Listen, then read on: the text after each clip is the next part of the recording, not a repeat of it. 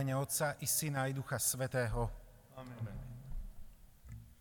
Pán s vami. S duchom tvojim. Milovaní ľudia Boží, sestri a bratia, máme dnes prvý štvrtok mesiaci, rovnako tak v našej reholi máme už predvečer veľkej slávnosti premenenia pána, čo je patrocínium eh, našej provincie františkánskej na Slovensku. Preto budeme mať aj glóriu, aj krédo a prítomný host, rovnako ako ja, nič ne, nespieva, tak hovorím organistovi, aby potom začínal pán organista. Ďakujem.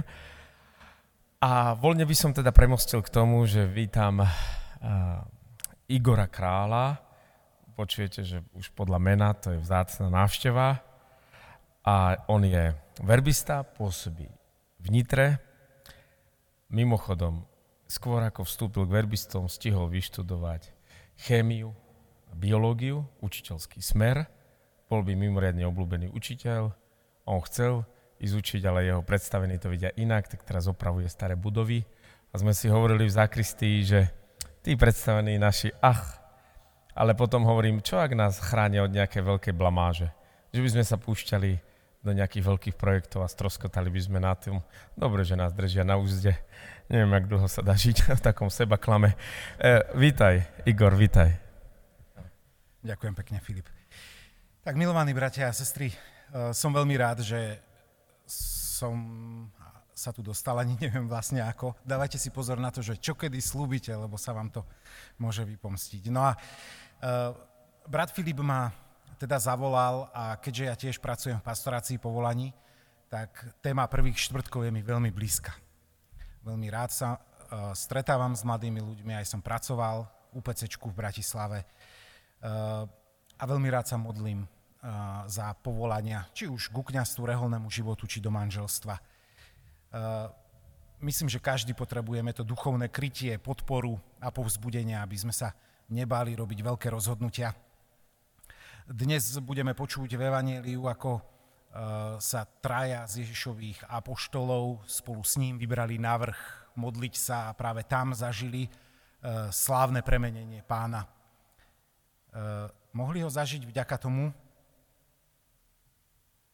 že sa rozhodli s Ježišom tam ísť. A ja som veľmi rád, milovaný, že aj vy ste napriek možno dažďu a určite mnohým povinnostiam E, spravili tie kroky a merali ste tú cestu sem do chrámu, aby sme sa stretli s premeneným pánom. Verím, že táto svetá omša bude veľkým takým oblažením, že bude veľkým povzbudením a e, posilnením do všetkých našich víziev života. Pripravme sa na jej slávenie úprimnou lútosťou nad našimi slabosťami a hriechmi a otvorením sa na pôsobenie Božej milosti.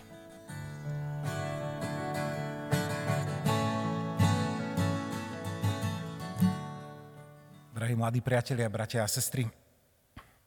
Dovolte mi, aby som si pomohol s jedným príbehom z druhej knihy kráľov. A je to príbeh, ktorý aspoň mne osobne pomáha uh, tak nahliadnúť a porozumieť tomuto sviatku premenenia pána. Konkrétne mám na mysli uh, nasledujúcu epizódu. Izrael je vo vojnovom konflikte s Aramom a Elizeus, Boží muž, prorok, e, použitím nadprirodzenej moci vyjaví strategické plány aramejskej armády. Najprv si aramejský král myslí, e, že medzi jeho vojakmi je nejaký špion, ktorý vyzradil Izraelitom e, jeho stratégiu. No potom sa dozvie o Elizejovi a pošle vojakov, aby Elizea zajali v Dotane, v meste, kde býval.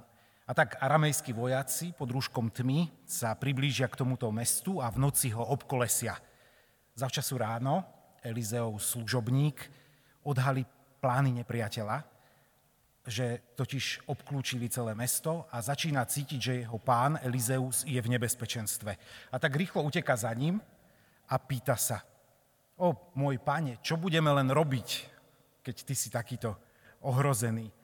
A prorok odpovedá, neboj sa, pretože tých, čo sú s nami, je viac než tých, ktorí sú s nimi. E, táto odpoveď trošku zarazila Elizeovho služobníka kto by tomu nakoniec veril, keď všade dookola mesta sú nepriateľskí vojaci. A preto Elizeus sa začne modliť. Pane, otvor jeho oči, aby videl. A potom pán otvoril e, služobníkové oči a on videl, že kopce sú plné koňov a vozov z ohňa, ktoré prišli brániť Elizea. Vízia bola to, čo potreboval Elizeov sluha vidieť, aby sa upokojil, aby začal dôverovať Bohu. S Božím mužom, s prorokom Elizeom bolo celé nebo. Boh stál na jeho strane. A tento príbeh mi tak trošku pripomína presne to, o čo ide v premenení. Pretože v tomto bode Ježišovej verejnej činnosti sa Ježiš v mnohom podobá na Elizea, ktorý je obklúčený zo všetkých strán nepriateľmi alebo neprajníkmi. A Peter sa mi zasa podobá na Elizeovho služobníka, ustrachaného a bojazlivého, ktorý sa dobre bojí o bezpečie svojho pána. Môžeme si spomenúť, e, táto udalosť premenenia pána sa odohráva hneď po Veľkom Petrovom význaní. Keď sa Ježiš pýta, za koho ma pokladáte a Peter hovorí, ty si Boží syn a Ježiš ho za to pochváli. Ale potom Ježiš začne hneď rozprávať o tom, čo ho čaká. Že sú v cieľovej rovinke jeho verejného pôsobenia, čaká ho zajatie, odsúdenie a umúčenie. A Peter hovorí, to sa ti nesmie stať, pane. Ešte Peter celkom nechápe, Eh, kadial tá Ježišová cesta eh, má ísť, že má končiť na kríži a že to má naozaj veľmi hlboký a dôležitý dôvod. Eh, a práve vtedy napomína Ježiš Petra a upozorní ho, že na veci pozerá čisto ľudskými očami, ľudským pohľadom. A tak potrebuje Peter sa čosi naučiť. Potrebuje sa naučiť hľadieť na veci z Božej perspektívy. A práve preto si myslím, že sa uskutočnilo premenenie pána. Práve preto ten zážitok, ktorý Peter, Jakub a Ján uh, mohli na vlastnej koži uh, zažiť, vidieť uh, Ježiša v sláve. Vidieť, že napriek istej hrozbe, nebezpečenstvu alebo neistote, ktorá nad Ježišom vysela, Boh je stále s ním. Boh má stále pod kontrolou udalosti. Boh všetko vidí a nakoniec bude triumfovať nad všetkými nepriateľmi. Teda čo potreboval Peter i jeho spoločníci? Bolo to otvorenie duchovného zraku. A aby aspoň e, maličko zažili záblesk z Božej prítomnosti z božstva Ježiša Krista. Milovaní, eh, keď eh, mi brat Filip hovoril, že sa vám mám prihovoriť, povedal mi, aby som sa nebal byť aj trošku osobný a povedať vám možno nejaké svedectvo zo svojho života. Ja keď som si začal chystať tento príhovor a, a vlastne Sviatok premenenia a dnešné evanelium ma pozývalo k tomu, aby som eh, nás pozbudil hľadieť na udalosti nášho života naozaj očami viery. Aby sme si dokázali uvedomiť, že tí, ktorí žijú v Božej milosti, ktorí, e, po ktorých boku kráča Pán, sa nemajú čoho báť, pretože je s nami celé nebo. Máme všetky potrebné milosti na to, aby, aby naozaj sme tie výzvy života ustáli. A tak mi bolo jasné, e, že asi ktorý moment zo svojho života sa pokúsim tu na pred vami pozdieľať. Pretože takýto istý záblesk, e, takúto istú skúsenosť, e, hoci trvala možno pol sekundy, mám aj ja. Takže netrúfam si rovnať sa,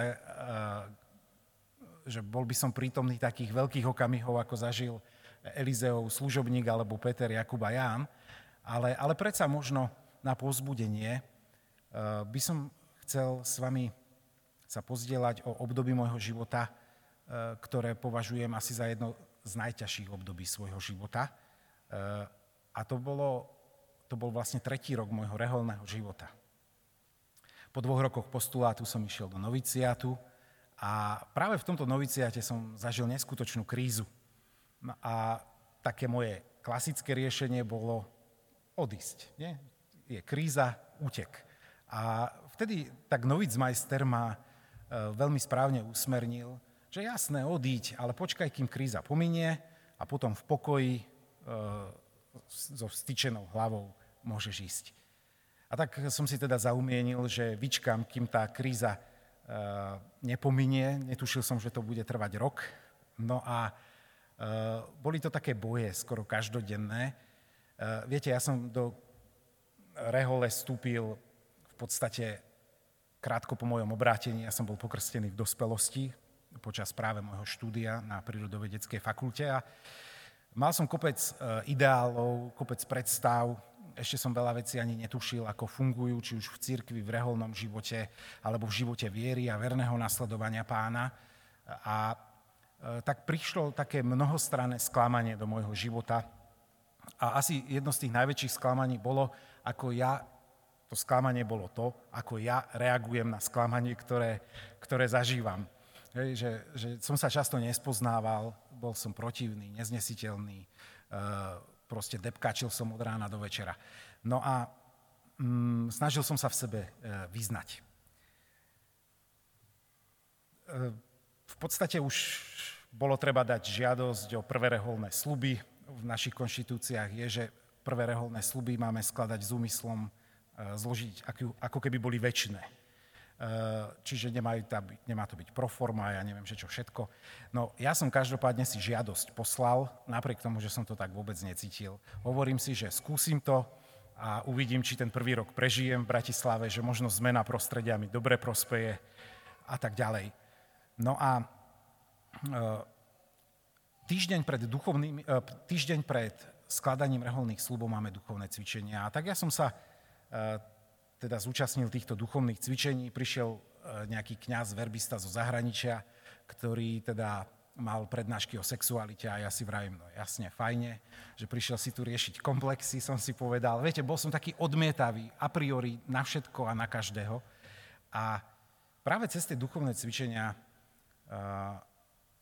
som zažil ten moment, o ktorom sa chcem s vami podeliť.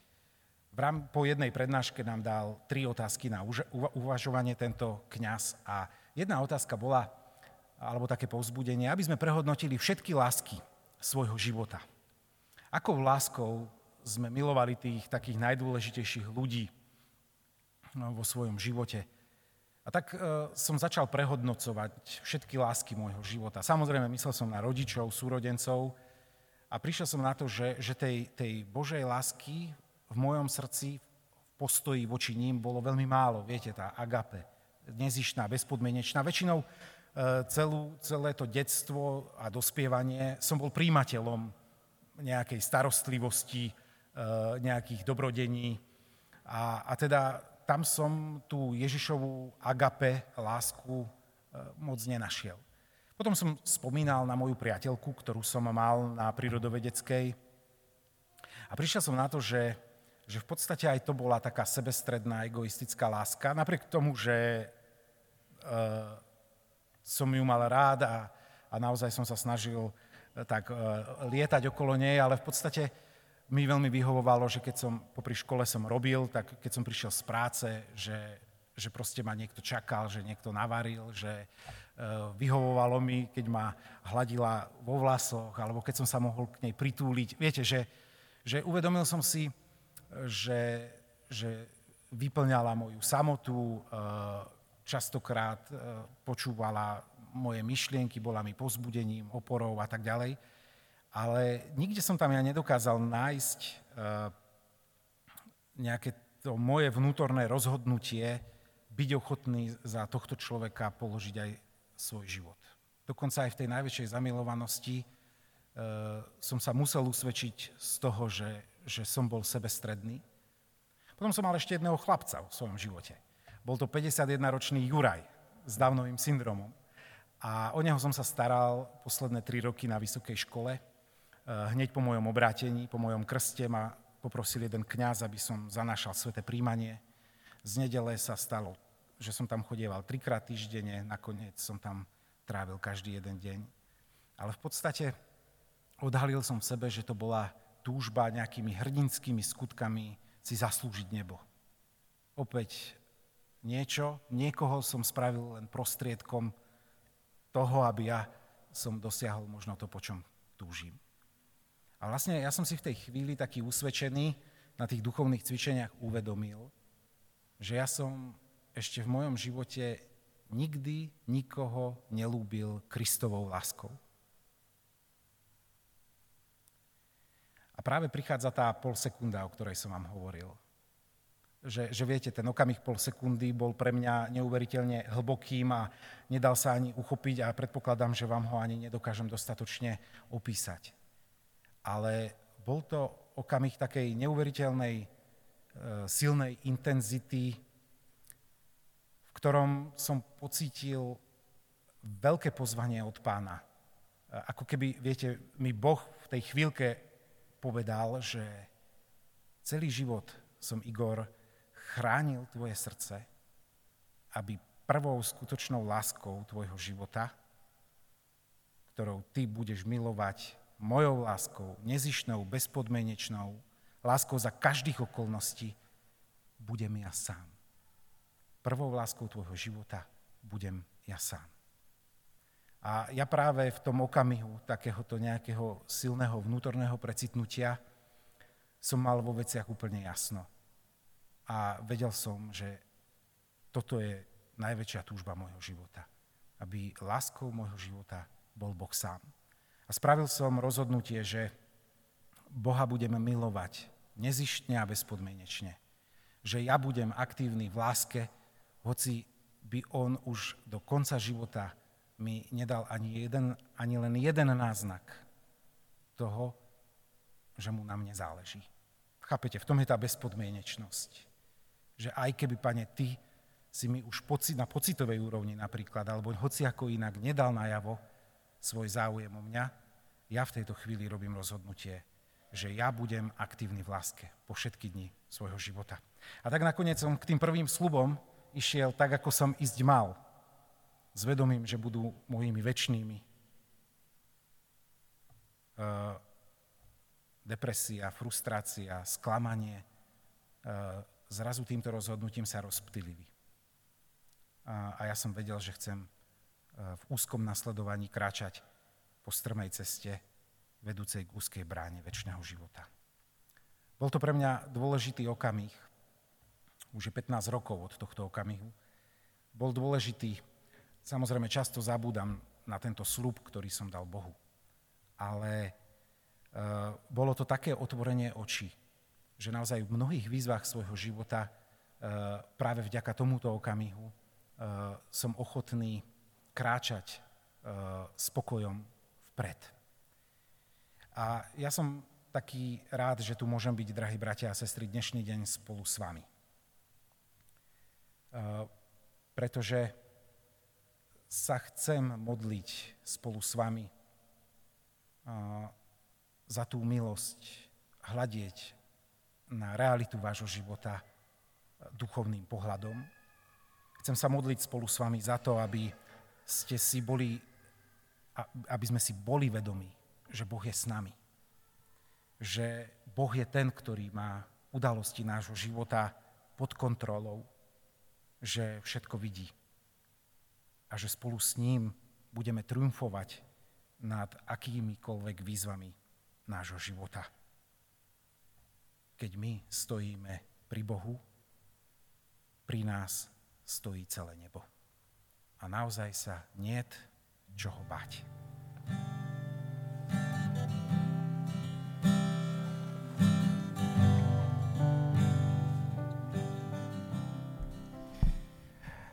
Rád by som sa poďakoval tebe, Igor, uh, za, za to zdieľanie ja si myslím, ak si začal hovoriť o tých, o tých vlasoch a tvojej dievčine, o tom pohľádzaní, vieš, že jeden človek, čo by sa mu tu driemalo, hneď sa prebral, lebo nebýva často, že kňaz sa takto zdieľa. No napríklad ja som sa prebral, hej. To je jedna vec, ale ďalšia vec, že ja viem, čo si ty myslel, to sa mi tiež často nestáva. Viem, čo si ty myslel, ty proste chceš nasledovať bez, bezpodmienečnú lásku a že sa teda oplatí za ňu výjsť, aj keď človek práve cíti nejakú tmu aktuálne v živote na tej svojej ceste. Takže vďaka, brácho, že si meral tú cestu, si pozvaný potom na HGP ako takú mini odmenu ale my ešte nekončíme. Teraz budeme mať požehnanie, potom eh, budeme mať eh, vystavenie Sviatosti oltárnej, pri nej vešpery a po vešperách zamyslenie a ešte nejaké spevy a potom bude to agape, čo som už toľko spomínal. Naozaj všetci, čo ste tu, ste pozvaní, myslím, že je dosť pre všetkých. Tak ďakujem a vítajte ešte stále a dobre sa tu cíťte pri Božích nohách, pri Božom srdci.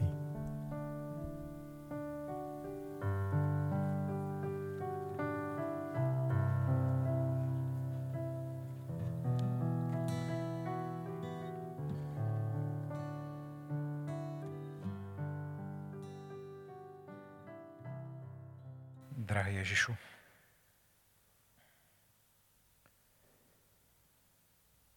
v tejto chvíli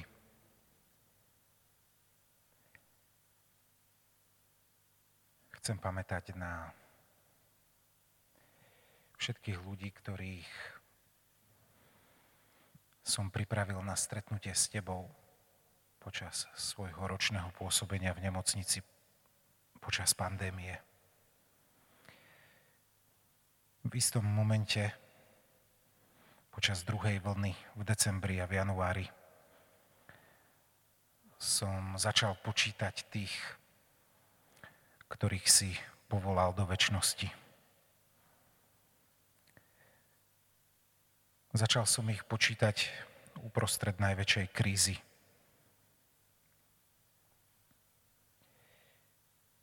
Možno kvôli tomu, aby som nejak zjemnil svoje obavy a strachy. A začal som počítať tých, ktorí by v prípade môjho odchodu z tohto sveta ma mohli čakať pred nebeskou bránou.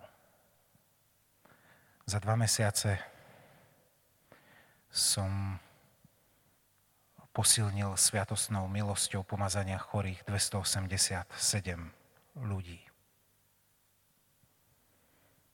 ktorí verím, že dosiahli objatie tvojho náručia. Pri potulkách nemocničnými izbami, pri rozhovoroch so zomierajúcimi, lapajúcimi po dychu, som si všimol jednu zaujímavú vec.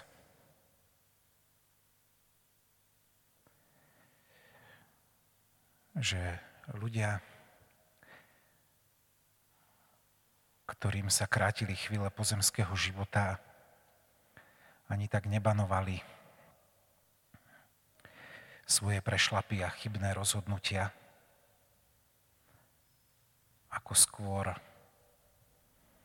všetky mm, tie chvíle, kedy paralizovaní strachom alebo neistotou, neistotou mm, čo si neurobili alebo pre niečo sa nerozhodli nebanovali tak to, čo urobili, ale skôr to, čo neurobili. A tak ja chcem využiť aj dnešnú modlitbu, keď sme sa zišli zjednotení na modlitbách, keď sa snažíme povzniesť svoje mysle k Tebe. Chcel by som využiť túto chvíľu na to, aby sme sa pomodlili za všetkých tých, ktorí váhajú, ktorí sú neistí, pochybujúci. Za všetkých, ktorí prešlapujú na jednom mieste.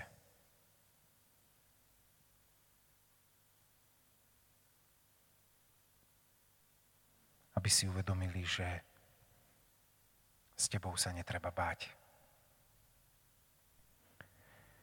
Že ty si tým najistejším, najspolahlivejším spoločníkom nášho života.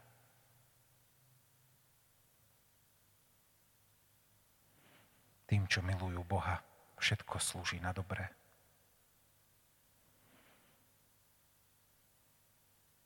Chceme ťa prosiť, drahý Ježišu, o odvahu v našich životoch, o dôveru posilnenú láskou a motivovanú túžbou meniť svet na lepšie miesto. Svojimi životmi chceme zaspievať tú najkrajšiu pieseň na Tvoju oslavu. Chceme napísať ten najkrajší príbeh lásky.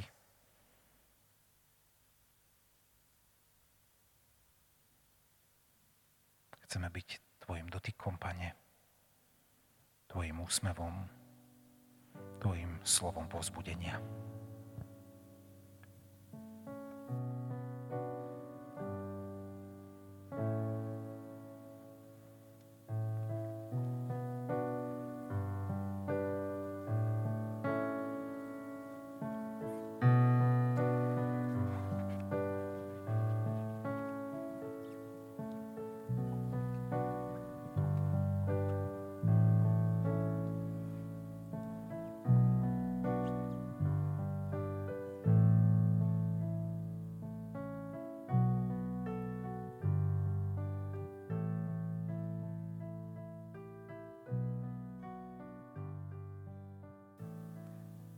Abraham sa stal právcom vo viere vďaka tomu, že sa rozhodol posluchnúť Boha a vykročil do neznáma. Bol ochotný opustiť svoju vlast, svoje istoty. A vydať sa tým smerom, ktorému postupne ukazoval Boh.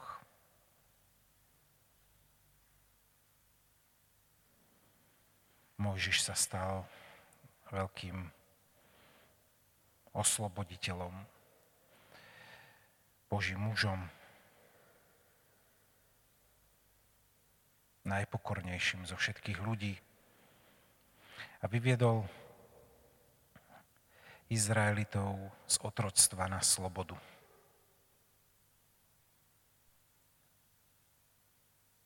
Vďaka tomu, že prijal od Boha misiu,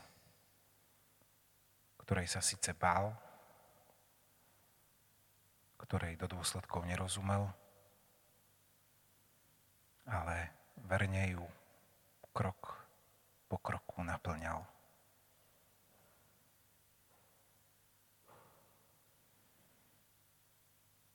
Apoštoli precestovali celý svet.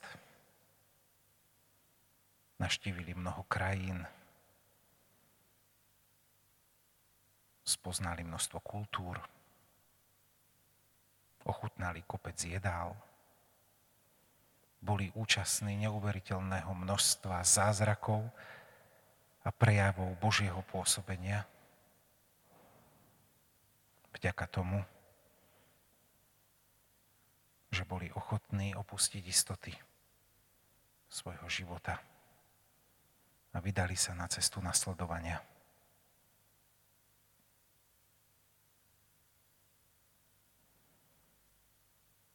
Netušili, kde skončia, kde budú pôsobiť, kde vydajú to najvznešenejšie svedectvo svojej vernosti a lásky voči Kristovi ale krok za krokom sledovali vnúknutia ducha, ktorý ich viedol do víťazného konca.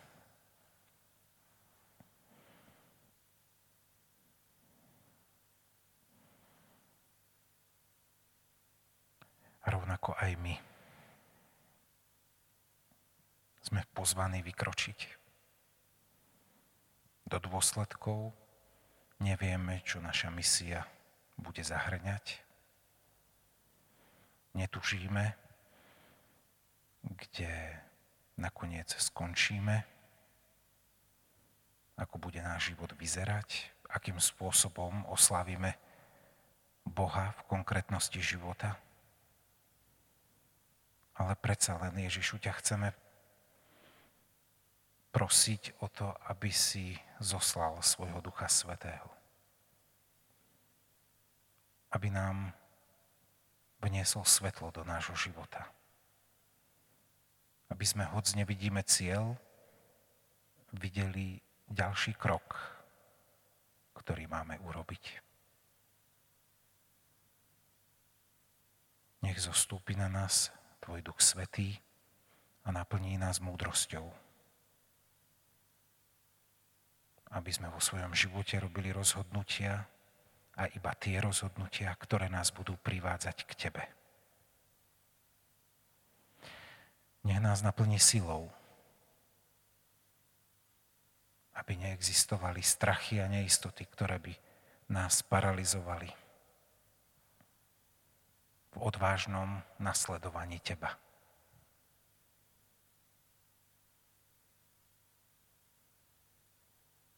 Urob nás citlivými na jeho vnúknutia,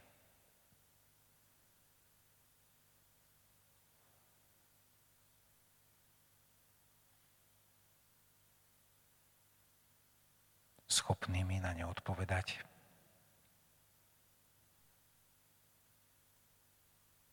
A tak sa pôsobením Tvojho ducha Ježišu každý deň premieňať na Teba.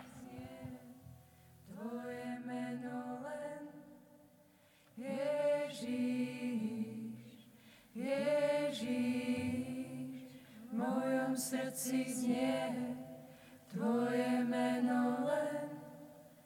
Ježíš, Ježíš,